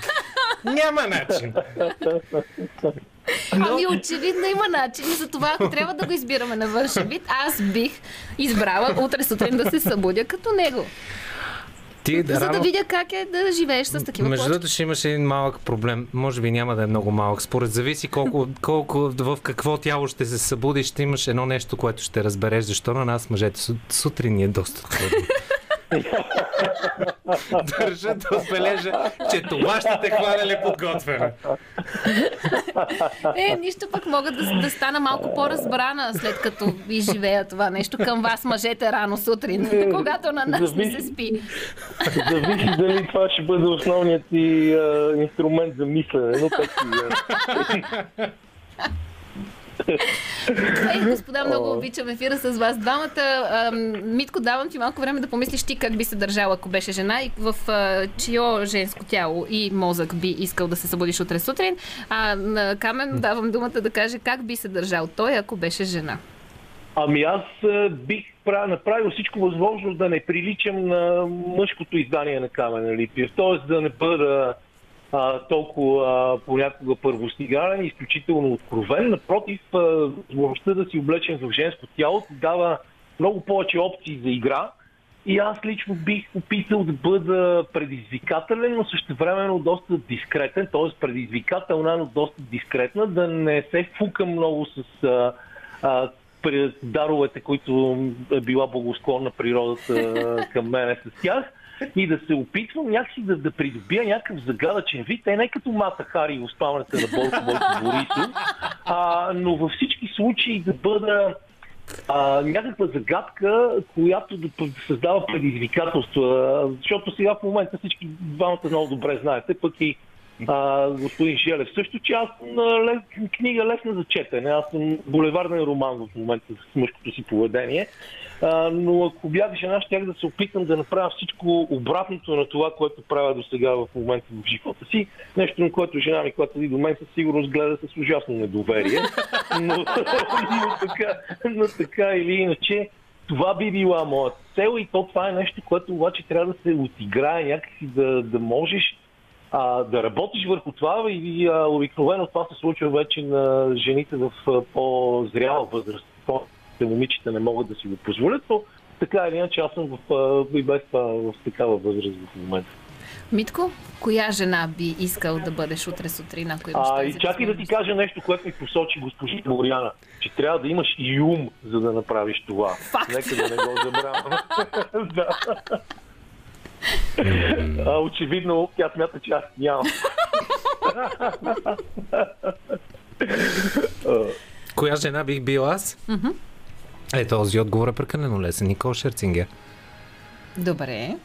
То, в смисъл, от, преди малко с Камен ги разделихме на Чакай, аз не искам да се буде до Луис Хамилтън. Те отдавна се разделиха. Те отдавна се разделиха. да, е, верно е това, ама както и да е. И- няма Е, да ще, да, въпрос, малко щях да спъна кариерата на Гришо. Ама това ще малко питам, да... а до Гришо би ли се събуждал? да. Е, що не? Нали?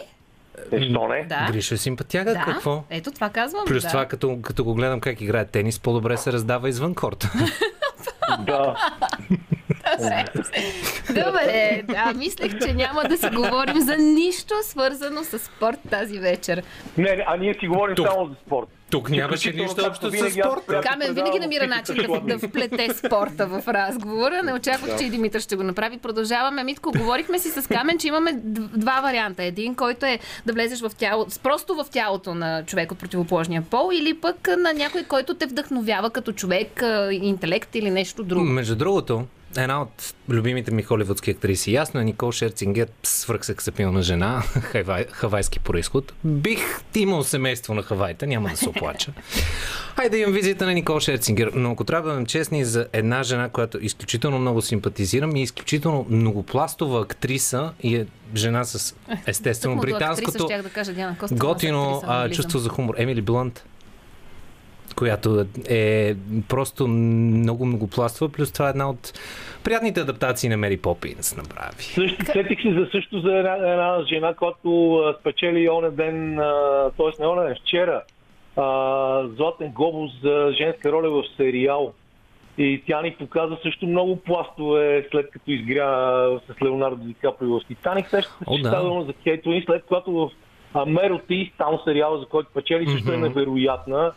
И е, това е жена, в която също а, някакси, може би, чето тяло бих живял с огромно удоволствие. Как никой от нас не каза нито един българин или българка? Е, аз Грета казах, Тунберг. Че, ми, казах, казах, че Миленита, че Миленита е Вярно ти каза Миленита, да, имаше там в, в продължението, имаше Миленита, така е. Бих назовал няколко Че и Мария имена само каза. заради шегата. Въпросът е, че мисля, че утре повече няма да имаме ефирно време никога. Защото има няколко, в които просто ми е интересно чисто а, стратегически след толкова много пластични операции, как точно се движат с това тяло, но нека да не влизаме чак Митко, ти как би се държала, ако беше жена? Аз? Да. Изключително смирено и хрисимо. А сега истината? Ами, по принцип, като, като знам всички а, приятелки, които по една или по друга причина са се измъквали от най-уникалните и фрапантни нарушения пред очите ми, с най-елементарния пример сестра ми, която на един полицай просто му каза, господин полицай, аз не нося колан, защото съм бременна. В този момент малкото и хлапе седеше на задната ситуация. Сега тази ситуация преди 12 години загубила е давност, тъй, че не можете да я откриете. Но, а, и, да, господин полицай, а в този момент малкото и хлапе, което е на 3, мисля, че ти можеш да се свържеш бързо с тази история, през цялото време каже, мамо, мамо, толкова много искам брати или сестричи и така и така. В този момент, в който тя го каза, аз бях с сълзи обърнат на обратната страна. Ние подминахме и буквално тя в един момент се усети, че хлапето е на задната седалка и два месеца ще трябва да обясня как всъщност тя не е бременна. Та беше изключително забавна ситуация, но жените само заради това от Аз какви пък бих- ситуации сте се измъквали? А, а, ако, ако съм мъж, бих била много по-пряма и много по-директна в, в комуникацията си с хората. И Диана Костова, която не е прям, пряма, не е директна в Въобще не комуникацията. съм толкова директна, колкото са мъжете, нито пък съм толкова пряма и да, далеч повече е, да. премислям. Всъщност това ти казваш същото, което аз казах преди малко, защото аз си мечтая да не бъда такъв а, праволинеен тип през цялото време, а да не е всичко, което ми е в главата веднага да ми е да ми е Ето на това искам. да се- Точно така. Камере, трябва да си сменим да мога да просто. преброя, да преброя до 3, до 4, до 5, до 10 и тогава да реагирам, а не като а, някакво такова наперено а, момченце от 11 или 10 клас да, да искам да, да си изфукам пред всички. А, така че точно ето виж, всеки, всеки търси всъщност това, което, което че ли няма, може би, не знам. Мъжът А- Диана Костова сваляч ли ще бъде? Да, Естествено. да. Особено като си има предвид, че тя няма да бъде Диана Костова, нали? Вече знаем Е, кой добре, ще бъде. де, Всъщност и в контекста на това кой ще бъдат, Райан Рейнолдс е семейен човек с три деца, между другото и с Блейк Лайвли. Доста хубаво семейство имат. и добре де. И какво? И това не го прави сваляч. Е, мина, имал е Скарлет Йохансон. Thank къде you. Там по Thank пътя. you. Да, благодаря. Благодаря. Една жена, която аз бих избрала да бъда, ако трябваше да съм друга жена. А, продължаваме в темата на Райан Рейнолд с следващата песен. Черпи ви през това време, господа, помислете сега, защо всеки един от нас искаше да бъде друг и да с друго поведение, ако е представител на противоположния пол и защо не можем да сме с това поведение в собствения си пол? Не, първо музика. Magic Mike.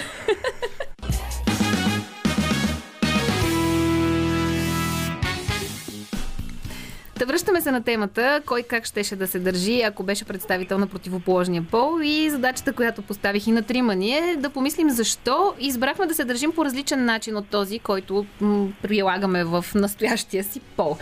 С камене на теб ти давам думата, макар че знам, че е Ами, рисковано. М, Защото можете вие да не Да, получите повече точно дума. Имаме 15 минути, спокойно. А, защото първо това, което си казахме преди малко, че очевидно всеки се опитва да бъде там, където не е. Нали, търси нещо друго, никога не е говорен от ситуацията, която е в момента в повечето случаи е така. И, и второ, защото просто има, колкото и да си говорим за равенство на половете, еманципация, все още има модели на поведение, които са присъщи за различните полове. И сега, както извиняйте, че пак ще намеса ските, защото завършиха преди малко и Микела Шифрин от пета стана първа и плаче в момента на екрана. И жените могат да си позволят да показват такива слабости. Мъжете не могат да си го позволят. И ето това също е нещо, което аз понякога искам да, когато нещо съм постигнал или нещо съм направил да се разрева, обаче нали, аз съм мъж, аз не трябва да плача. И може ли, а, просто защото имаме моменти, в които искаме да бъдем в чужди дрехи, в чужд облик, за да поиграем малко повече, но половата ни принадлежност ни отредила такава роля, да бъдем, да, как казахме преди малко, момчетата да се репчат, да бъдат по-агресивни, защото с това някакси пръскат чар, не случайно пълна разперва опашка, нали? Mm-hmm. Мъжкият пълн е, този, който символ на, на тази някаква странна А женския само красота. дига ужасяващ шум. А, женския, да, горкия дига само шум, да. И а, може би заради това, не знам, той е, ако се опитваме да се шегуваме, естествено всякакви глупости можем да наговорим, но ако говорим сериозно е така, точно заради това може би. Това са моите причини. Митко.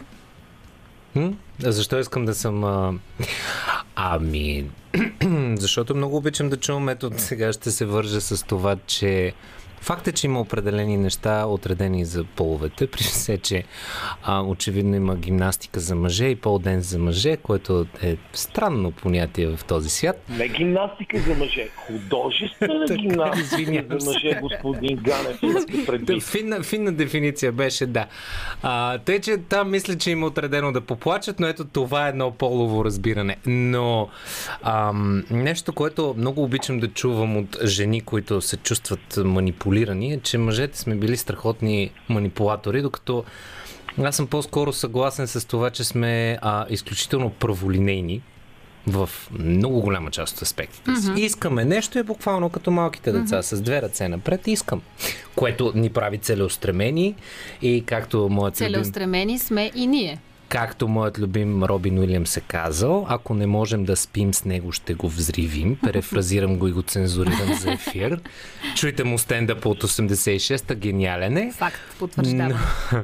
Но е, просто искам да, да видя какво е, каква е тази... Как се получава така добре да манипулираш? И после да кажеш, аз да манипулирам? Глупости. Това не е така. Ти сам се вкара в тази ситуация. И с една лека ръка и с едни леки пръсти. Между другото, феноменални манипулатори сте и сте актьори по природа. Искам да видя какво е да си природно надарен актьор.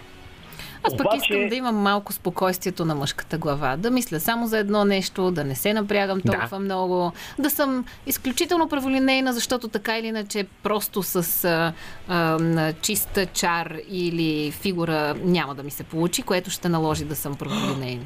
Извинявайте. Това не го приемам аз като обида по никакъв начин, просто това е доста вярна констатация. А, но от друга страна искам да ви върна в а, нашата българска медийна реалност и да ви накарам да се замислите точно с нашата гилдия, кои са по-смелите хора, които се борят повече за, за някакви каузи и които бяха опраскани послед, последните години.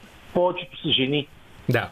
И, и ето тук имаме абсолютна размяна. Мъжете започнаха да стават напоследък много големи конформисти и дипломати, докато, докато жените започнаха да стават много по-смели.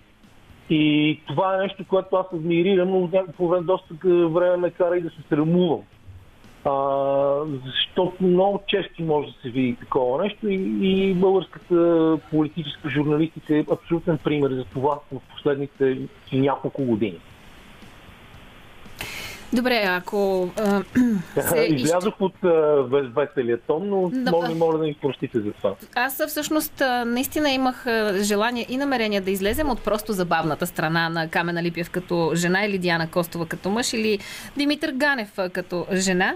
Исках да, да влезем малко повече в дълбочина, защо ако сме представител на другия пол, бихме се държали по различен начин а, и, и какво ни спира да се държим по съответния начин. А, сега обаче искам да ви върна, всеки да върна в неговия си пол и да ви попитам, ако утре можехте да се събудите друг мъж, кой щеше да бъде той? Аз не Айде бих. ми те кажи ти. Аз не бих. По никакъв начин. При все, че е имало много моменти в а, детските ми години, особено когато се борех с наднормено тегло и най-различни други училищни тегуби и хм, как да го кажем, булинг е на, на английски, по-скоро малтретиране на Да, български, ясно, не знам. с гадно лошо отношение от Много страна ми на се искаше, много ми се искаше да, да бъда някой друг и в последствие осъзнах, че ми не, няма смисъл. Защото реално не знам той как, в какво ментално състояние, колкото и да му е прекрасен живота и както и да са му се стекли нещата, в какво ментално състояние и с какви проблеми ще се събуда на другата сутрин. По-добре да си знам моите и да си труша моята глава. Най-ми е отговорно. Тъй, че не, не бих се събудил друг мъж. Добре, на кой мъж се възхищаваш? На много мъже се възхищавам. Един, който ти назова Илон Мъск, който обаче пък за сметка на това е тежъка форма на социопат.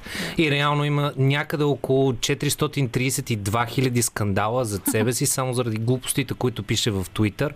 Все още американската власт не го е погнала за това, че откровено спекулира с акциите на Тесла, с Dogecoin, с най-други различни биткоини. В смисъл един доста проблематичен индивид, който факт е, че е гениален от друга, друг аспект. Да, адмирирам го, да, интересно ми е, да, по две книги на ден и тем подобни неща, но от друга страна само можеш да черпиш позитивите от тези хора. Искам да знам какво се случва в неговия мозък и да притежавам. Може и да луднеш, ако знаеш какво се случва в неговия мозък. Най-вероятно, но, познавайки моя мозък, който е винаги ненаситен, би ми било много интересно в неговия камен. Ти като какъв или кой мъж би се събудил? Ами, слушайки Митко, аз си казах, че може би аз трябваше да започна, защото ще да кажа почти същото.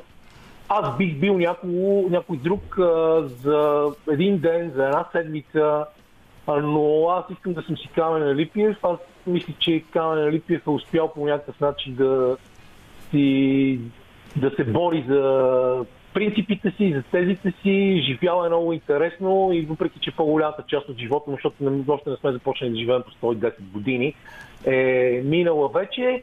Аз бих си останал Камен Липиев, но да, бих бил, да кажем, за един ден Майкъл Джордан, за един ден бил, бих, бих бил Джимми Пейдж в разцвета на Лед Зепелин, а, бих бил а, да кажем, а, за няколко часа Джон Макерол, а, правейки някои от грамадните скандали по време на някои от тенис турнирите. А, и бих бил Алексей Навални в затвора в момента, за да мога да усетя какво се случва с него в момента. И бих бил Роналд Рейган поне, а, за да мога да изрека това, че ще се борим империята на злото. Защото той успя да го направи. Но бих бил само за по-малко тези хора. Искам да съм си Камен Липиев и мисля, че има, има смисъл да бъдеш кедър. Най-сигурният начин да провериш колко е интересен е ефирът ти, според мен, за един радиоводещ, е да попиташ звукорежисьора а, или да наблюдаваш неговите реакции. Тъй като видях, че Пепи Желев относително се забавляваше в този час. Пепи, ако ти утре се събудиш като жена, кое ще, ще да е първото нещо, което да направиш? И неговият отговор никак не закъсня. Камене, според теб какъв беше отговора на Петър Желев? Едва ли казал, че ще си обръсне триъгълника? Ами каза, че ще отида да се погледне в огледалото след това. Може би щеше да стигне до това. А коя жена би бил, Пепи? Натали Портман. Страхотен избор. Браво, страхотен избор. Господа, коментар? Аз съм за. Ами, Тя е моята принцеса ми дала. има, има вкус. И една никак не е лоша Ан Болейн. Да, чух се за още, сетих се за още една жена, която бих бил, защото това е най-великият глас в музиката и това е Стиви Никс от Fleetwood Mac. У, да. Пепи, а кой мъж Също, би бил? също секс символ, също а, супер. Спомняме си скоро Май Сайрес прави парче с нея. Тя остава след толкова години остава абсолютна кралица на, на, на сцена. Някой от вас би ли се превъплатил в Майли Сайрас? Да, що не. Майли Сайрес е супер. Само си пуснете кавера и на Nothing Else Matters на Металика и ще разберете колко е супер. Аз не знам дали това парче не ми харесва повече от оригинала. Ще имам прекалено много неприлични чувства към самия себе си, което ще е конфликт на интереси. Това, това е една жена, която мина през страшно много метаморфози, през различни образи, някои налагани от семейството, други налагани от обществото, трети налагани от физиката на, на, на нейното тяло и възможностите му. Феноменална певица, която на всичкото отгоре се пребори с а, а, болест на гласните струни и сега е с една-две октави по-ниска, но, И звучи още, Още по-добре. по-добре. Още по-добре. М, но пак That's казвам what при I mean, well, that's what we mean. Не случайно ви насочих към Майли Сайрес, защото а, с а, нея ще завършим това предаване. Много ви благодаря, господа, че бяхте отново част от късното шоу във вторник вечер. А, в крайна сметка, извода беше, че нито един от нас не иска да бъде друг ако трябва да е от същия пол и че ако сме представители на противоположния пол, има неща, които бихме искали да направим, защото все пак има неща, които са прилежащи на жените и такива, които са прилежащи на мъжете. Все още. Все още. Благодаря ви, момчета, че бяхте част от късното шоу. На вас, скъпи слушатели, също благодаря, че бяхте 3 часа в а, този вихър. Не спирайте да слушате Радио София. Утре ще се събудите отново с Събуди се София, така че частотата си остава една и съща. 94,5 причини да бъдем част от вашия ден и нощ.